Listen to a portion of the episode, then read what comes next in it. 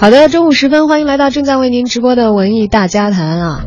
呃，今天开场的音乐比较的怎么说呢？平缓和低沉，让大家觉得好像，哎，不是文艺大家谈非常热闹中午说话的节目吧？啊，其实今天我们的话题会落在一个非常热闹的说话的节目。好，各位好，我是我是小东啊。今天我们要聊一聊一个非常热闹的一个话题啊。刚刚接到这个选题的时候，我突然有点，我的这个思想是混乱的。啊，不知道该从何说起，然后特意脑补了一下，并且用这个视频上视频网站进行了一下这个视频的一个补充，看了一下这个视频。哎，可能有人说说你们说半天，到底你们今天要讲什么啊？这个周末不知道大家有没有注意到，网络第一人气综艺节目《奇葩说》第三季呢是正式的落下了帷幕了。那么本季的最后一期节目决赛的冠军呢也已经诞生，B B King 归属黄执中，而郭德纲呢则以男神的身份压轴亮相，几个最会说话的老男人坐镇这个属于年轻人的节目啊。没错啊，听到这个消息，第三季正式收官。其实我的印象还停留在第一季呢啊，但是进行了一个这个，这补了一下课嘛，然后等于是这一季是前辈来当绿叶，后辈做了红花，老艺术家和这个新的这些奇葩辩手们一起打破了原来真人秀节目的这个强不过三季这么一个魔咒。第三季依旧很强，嗯，持续等于是到了目前。呃，成为了最具人气的网络综艺节目，这样的一个火爆的场景。而奇葩说的话题呢，微博阅读量在第三季收官的时候已经达到了三十二点三亿啊！这个系列已经在爱奇艺的播放平台获得了超过十六亿的播放放量。想请问正在收听节目的您，也是奇葩说的观众吗？你最爱的辩手又是谁？为什么？你最喜欢的是这个节目的哪个部分？欢迎随时参与到我们的节目直播互动，发送你的留言信息到我们的微信公众平台“文艺大家谈”。哎，关注微信公众账号“文艺”。大家谈，随时和我们保持联系。参与互动的朋友呢，我们有一个赠票的活动，五月二十八号十九点三十分，北京天桥剧场的音乐剧《啊古岭》门票四张。好，接着进入今天的热点大家谈，一起来聊一聊刚刚热闹结束的奇葩说。请让我说话说话说话，没有人废话，听话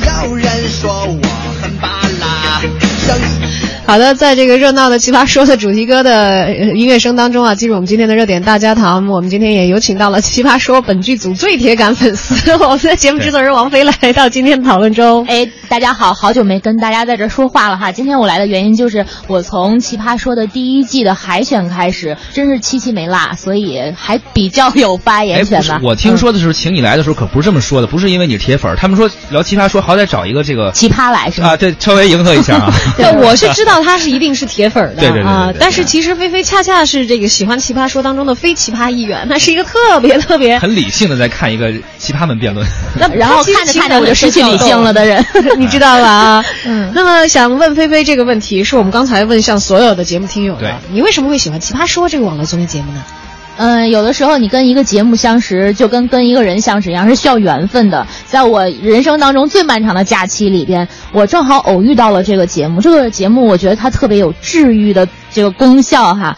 嗯，因为很多人他呃喜欢娱乐节目，有的人呢喜欢特别严肃的节目，可是看严肃节目又太累。当你想思考的时候，你会觉得累；但是当你娱乐的时候，你又觉得毫无收获。这个节目恰好满足了我的两者之间的一个需求，所以我在非常轻松的氛围当中，就觉得哎，每天给我一个大脑思考的时候，我觉得还挺高兴的，而且过程还很愉悦。对对对，整个过程很愉悦。就他把一些它是一个娱乐的包装，思想也好。用搞笑的方式给它包起来，呈现出来。嗯，对，比较综艺一点的节目，你看说话的节目。我们非常正经的记者兼节目制作人，就是喜欢这种有思想性的娱乐节目。纯娱乐哈，很有很有思想性，就是说思想性是它的内核，而且实际上它用了一个娱乐的皮儿包一下。而且去年的那个圣诞夜，我就是和我的这个男神，当时的男神马东就一起过的嘛。然后 你心中对我就澎湃，对，就是马东是不是还淡定如常？全场就一百多个记者，就是我就。非要就是争取到了唯一一个跟他对话的机会。我说谢谢啊，就是当时治愈了我的产后抑郁。然后他说，那有没有通过看我们的《奇葩说》节目变成狂躁症了呢？目前看来还没有这个趋势啊，目前看来还，但是好是好在什么呢？像我们刚才说到，《奇葩说》是打破了一个综艺节目真人秀。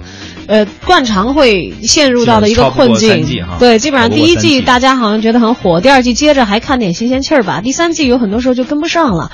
但奇葩说好像三季以来是一路高歌猛进，永远有期待，也给他们的这个节目制作团队是带来了非常丰厚的这个经济收益。而在第三季收官的时候，马东也非常郑重的预告了第四季是一定会来的，嗯，但是是需要给整个节目组一个缓冲和休息的时间啊，因为它总是要有很多新的这个选题啊，因为我们其实看到它里面有很多戳中你泪点的一些或者。戳中你笑点的一些话语或者一些所谓的金句啊，实际上它每每一季都是在有不同的变化，它每一期都进行着一些非常不一样的选题，对，大家很感兴趣或者是一些热点或者真正能够直指人心的一些，对，你看我这都没看，当时我热闹，你不是看了第一季吗？就停留在第一季啊，所以我特别想那个，这第一季也有那么优秀的选手啊，对吧？介绍一下，就是哪些亮点就让你感觉他的，你有没有看哭过？我啊，你说我呀，泪点了。哎，我还真有。就首先说最近的吧，就是昨天我真的是看最后一集的时候，竟然就哭了。你居然不是看讨论死亡那一期看哭了是吗？啊，并没有，我真的是看。就其实有你发现，奇葩说它这个节目好看在于，有些话题听起来觉得啊没什么好聊，或者觉得挺简单、挺轻松一说，哎，怎么说着说着就这么深入人心，或者说讨论到了一个终极话题，或者是。用那种呃理性的光辉，但是让感性的你就感受到了一种温暖，或者是一种，呃戳到你的泪点等等，都有这种情况。因为最后一期刚刚结束的第三期决赛，不是说这个七年婚姻的七年之约要不要设对这个限度，然后继续续约吗？我是听这个话题中间的很多，这个其实是辩手们的一种呃辩论技巧，它。恰恰打动到了我。就说你其实会像有，因为我知道有一些观众，包括我在看第一季的时候，比如他出来一个观点的时候，我会有一个我的看法，或者说就是我的价值观、我的理解。但是随着他们的变，其实我会摇摆。对，有有很多人会摇摆。那我们就是那种非常不成熟的 现场观众了，一定会让票就是忽上忽下的那种。所以这个节目才进行得下去，你知道吗？幸亏有我们这样的人看。我个人注意到《奇葩说》，完全是因为他第二季的时候，其实我是通过新闻知道他的。嗯，我知道这个他由于一些可能讨论到。呃，大家觉得不合时宜，作为一个影响力这么大的节目所讨论的一些话题，可能触碰到了一些禁区，所以他有一两季是要求这个下架整改，我注意到的。然后就就有这个好奇心嘛，就去看一看。越越整越想看。对，其实当然没找着了，因为已经下架了嘛。但是我会看到他周边的几集，的的确确他讨论到一些。哎，现在好像我们在这个公共讨论的区域，其实大家心里很关心，但没有拿到这个公共讨论区域来进行过讨论的一些问题，所谓边界的问题是吧？对对对，然后好像一下子就很吸引你，因为。好像年轻人关心的就是这个，你自己平平时也挺关注的，就包括有一些可能，就像他们那些脑洞题，要要不要立法或者怎么怎么样，他们没有出现在我们这个社会和我们的周边，但是在世界上别的角落或者别的国家已经在施行，他们怎么怎么样，我们总是有这个好奇的心思，哎，就会被这些奇葩们他们所讨论的这些话题所像马东说的嘛，说这个世界上所有东西不一定你都是你喜欢的，但是你可以看一看这个世界多样性，它有很多种可能，世界各个角落有很多种人，很多种想法。对，三季下来，我确实接受了更多的可能性，这是我对自己的。一种就是成长变化哈，所以觉得很开心。哎呀，看来你跟这个高晓松导师的感受是一样的。对对。当我们知道我们在看这样的一个呃娱乐性质的辩论游戏节目的时候，都会深深的感到，在听别人阐述观点的时候，自己的思想也是在运动的，自己的想法也在不断的梳理。就像一个观众所提及的，说有很多观点你是默默的在内心认同的，其实就是你的价值观，但是呢，你的语言表达能力可能不及那些。语言表达特别强的人来的优秀和高能，所以他们说什么你会产生非常强烈的共鸣，而且说这个道道理其实我懂的，只不过我不会表达。就像用咱们一句老话说，这句话什么意思？就是说到你心坎儿里去了。哎，对，不管是戳到笑点也好，雷点泪点也好啊。当然，这个其中昨天诞生了最会说话的黄执中是 B B King，但这也并不意味着其他的选手他们没有他们的光芒。而在这一季当中，其实可能获得人气最高的，哎，恰恰是我们这个广广播学院的学弟了啊。当然。这个姜思达在这一季的成长也是获得了公认。我今天还看到我朋友圈有人在刷屏，刷出来他写在《奇葩说》第三季结束之后的一段，呃，自己的话。嗯。呃，而且我看到转发的人基本上都表示，不管你赢不赢，吧还是很喜欢姜思达。来回顾一下他在这一季《奇葩说》当中的精彩表现。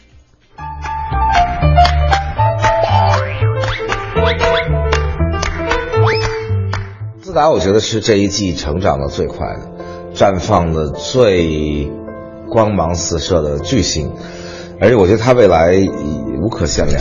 你别忘了，这个世界上还有包括我这样的一类人，叫做冰美人。你以为人家是你的一生挚友，其实你不过就是陪了个酒。在这一季里面，你会发现思达有非常惊艳的表现。养孩子的难度远远大于修核电站。像开了挂一样。在自然界，老鹰想让小鹰成长，是不是在这个悬崖边上，然后咻踹它一下，把它踹下来？你再也没有听说过。这个母婴还要给自己的小婴打电话，哎，你掉哪儿了？你去逛街，你看到你说，哎，这包怎么这么好？嗯，没钱，嘿，真丑。其实思达是一个要邀的邀得起来，要吧？要跟你论理的话也论得下去的一个人。所以你对一个 AI 拥有了全部的情绪，为什么不能有爱？像火箭一样升空，而且能所到达的高度让人充满想象。你告诉他这不算爱情，他心中会痛。这个时候他产生了爱情。如果以后再有人问大家一句“在吗”，你就回他一个回，不在。我我觉得我特别励志。我觉得这个励志就在于，呃，第一季、第二季你没给大家什么印象。姜思达来自中国传媒大学，现任校辩论队队长。然后我们要在正方的三位选手当中选择一位被淘汰，重大的失误，功力较少。所以你们的辩手当中哪一个人特别依赖逻辑的，可能就是我选择他的原因。嗯，三位选择的都是思达，所以思达，你可能伟杰可能不服，但是你被淘汰了。然后第三季《奇葩来了》的时候，我是最后一个被选走的。我们有请老奇葩。眼熟哇，眼熟啊！这个根据规则，八位奇葩，我们每次可以选两个，这样两两分给。潇潇跟范甜甜，陈明，没有开跟花溪。那我们一致举手通过，你们两位到这队了，谢谢，两位都百分之百当选，是吧？但是我又知道，大家这么选你是有原因的，是因为你之前不怎么样。因为只有我见过血淋淋的生，我才能更好的面对血淋淋的死。如果我实在是很珍惜你，我想一直和你做朋友，一直做下去，那么我希望在明天。更好的身边是一个更好的你。就这几天，我一直就是在这个咱们录制的影视园，我就一直在外边走，我就一直在在外边走，我就想辩题。我有的时候在酒店，就是一直就是来回在走廊走像鬼一样，然后走到一两点钟我就想辩题。我在努力，不是，就是对。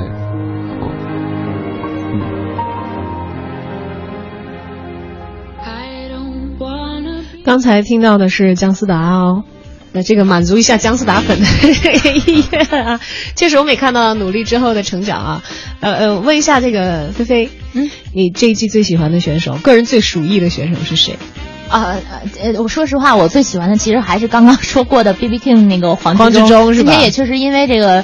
太激动了，想着想着他，哎，就忘了给大家再展示一下他当时的一个。没关系，他已经拿了二十万了。我我的私心就是让大家再回去看一看这个黄志忠真正的表现。这真的是很猛，很猛。但是说到这个，对，但是说到姜思达呢，我确实觉得这一季太惊艳了。就是当时我以为他只是一个摆设，就是只是冠名商，就是包装的一个模特，没想到啊。还好，对对对，他是我们学校的这个辩论队队长。对，我们不要煞自己威风头。说来，其实我们节目的小昭也是我们呃传媒大学当年辩论队的一朵这个辩花呢，是吧？就我大师姐。没有没有不奇怪，我只是以前播音系辩论队的，对这个曾经出战过。但有有遇到一个，我当时觉得我自己都不赞成的辩题，在决赛当中铩羽而归。但那个是老黄历了，他们这些。但是能够杀进奇葩说的人，就是因为让我觉得自愧不如。但是我是想说，既然你你其实也是一个呃当年专业的辩手，就是从这个角度来说，呃自己的一个师弟，一个专业的辩手，然后长得又那么帅，然后又在这样的一个节目，一个奇葩遍地都是的节目里边绽放出自己不一样的光彩，确实还挺难得的，是吧？其实我我特别佩服他们的是哪一点？我觉得姜思达肯定比我要强得多了啊！因为不光他原来是这个在校的时候，可能他学校他是代表性的人物，我们只是去玩一玩的人物，因为他。在这个节目里头，其实除了辩手之外，他展现出了很多他自己跟别人不一样的地方，对，很大胆的一些行径。大家去去补那个节目，我就不在这里多说了啊。让他其实是在一个偏角上，并不是太有利的一个位置，但是却剑走了偏锋以后，对他杀出一条属于非常独特的路，你知道吧？力道。然后后来我今天早上看了那个特别喜欢他的朋友发的他的文章，呃，他就说，其实第三季以来，他一直试图做的一件事情是希望我不是你们可以被忽略的那一个，而这件事情其实他做的。很漂亮了，刷到了存在感啊！内心还是很上进的一个，对对，他真的是靠自己的上进和努力改变了自己在镜头当中焦点的位置，会有焦点可以会砸向他。嗯，我们来看看这位听友说，说我每期都看奇葩说呀，我喜欢马东啊，他好有意思。那是那是必须的大男神了。他说这个辩手里头，我喜欢颜如晶，但是第三季他表现一般，姜思达异军突起，很棒啦。呃，而且还说了一句，是说给我们制作人听的，说求话剧票。啊，好的好的，一定满足，一定满足。这个听众还可以，他起码前说了很多嘛。啊，对，很多人还很直接就要。对，冲着您这负责的态度，必须给话剧票，给一下话剧票啊。颜如晶其实后来也是在这个米味传媒工作了。对，我是想说，是不是因为对他是，而且做了幕后，他是导演组的一员，所以他其实现在是呃。又是幕台前又是幕后，所以有一些小小的分心。但同时，但同时他也会更懂得这个市场、这个受众到底要什么。其实说吧，嗯，其实，在这一季海选的时候，我看我当时最为看好的一个选手，其实我觉得发挥的一直也不错。嗯，但我觉得他基本上他所占的类型，让决定了他不太可能是最终 B B King 对决的一个人。海选的时候，我认为实力最强的其实是董静，是一个记者来的。我个人认为啊，对第三季的。对第三季，第三季。我们最大期待的一位，对，哎，我听董小姐。这次说那个婚姻的问题的时候，她好像第二个发言的，因为我我补课的时候就补到第二个，正好补到这个，而且她好像很能很能煽动人的情绪，是，她是一个记者出身啊，所以你就会觉得她说的话特别有理有据和因为她见的很多各种市民王先生，而且是一个调解的节目记者，好像，对对对，嗯，这位社会记者，首先是一个调解的姿态，介入过很多很多真实的事件，他有这个真实的经历和见识打底，嗯，其实他其实在语言方法上。也毫不示弱的，但由于他的那种确凿性和愿意让你相信，可能是因为他的身份，你特别愿意相信他说的一切的这个案例哈。对，这些案例又证明了他的观点，这就是他最大的一种辩论技巧了。对，而且我觉得这点呢，可能另一方面也让他吃亏是什么呢？我们可能做记者、做新闻行业都有这样的心理，我们不求胜在一时，在辩上的输赢，但是我们知道真相需要有时间，也需要有力量，对，去慢慢的呃让你。去相信你，你自己去看这个真相，然后你你你去判别。记者可能很少会在这个说一个新闻的时候，你很强烈的个人感情宣泄在里面。他不会给你一个说告诉你这是真理或者什么样，他可能会告诉你一些让你。其实这样更容易让人相信，对。但是这样可能他也很聪明，他知道这个平台大家要的是什么，所以你想现在回想起来的一些金句，也是他在这种真实性的表达的过程当中创造出来的。来听听看董静啊。董哥是我这一期看到新奇葩当中，我自认为我们肉松这里，我觉得表现最好、最稳定的。我们是从最一早开他，这是奇葩说的其他选手在评价他们印象当中的董卿，很能掌握奇葩说的节奏。为什么这两个字发音这么准确？关键时刻要用标准的普通话，让大家准确的 get 到我的点。get 到我的点，get 到了，我 get 到你了。我觉得他有娱乐精神，他有腔调，他的聪明在于啊，市民王先生，而且他今天在跟胡建彪的对抗当中，他特别聪明的知道什么时候该耍赖就耍赖，反正只要我赢了就行。这就是一个辩手在场上去审时度势最重要的地方。怎么有时候是这样，逻辑吧，我肯定绕不过你。那我就特别想说，你就是你这么不懂女人的心，你怎么脱单呀？好好好好好。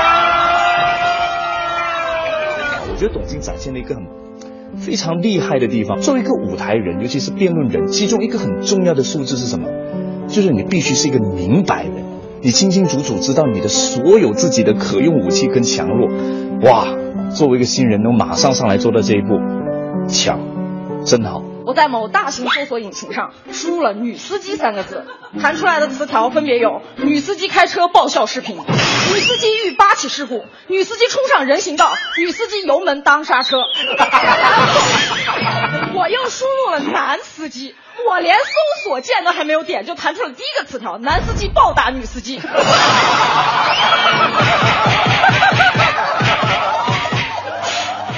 我觉得即使有的辩手。够用功，他可能也搜到女驾驶就停了。董卿会再搜一下男驾驶，这就是比别人多一份用功的基础。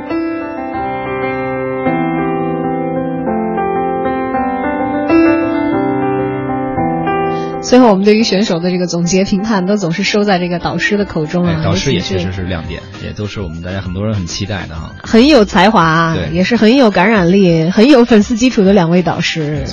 还有这个大神一样的马东。但是奇葩说之于观众的意义，可能不在于真的是让我们学习多少辩论的技巧和表达方式，呃，可能在于有人。劈波斩浪，有人随波逐流，而这些我们都在这个节目里头看到了。我们看到那些不同寻常的道路，有不同寻常的人去走，而在这里我们可以听他们把真实的感受都给说出来。而且我们其实希望有更多的像《奇葩说》一样的节目出现，不光是娱乐，还有思考。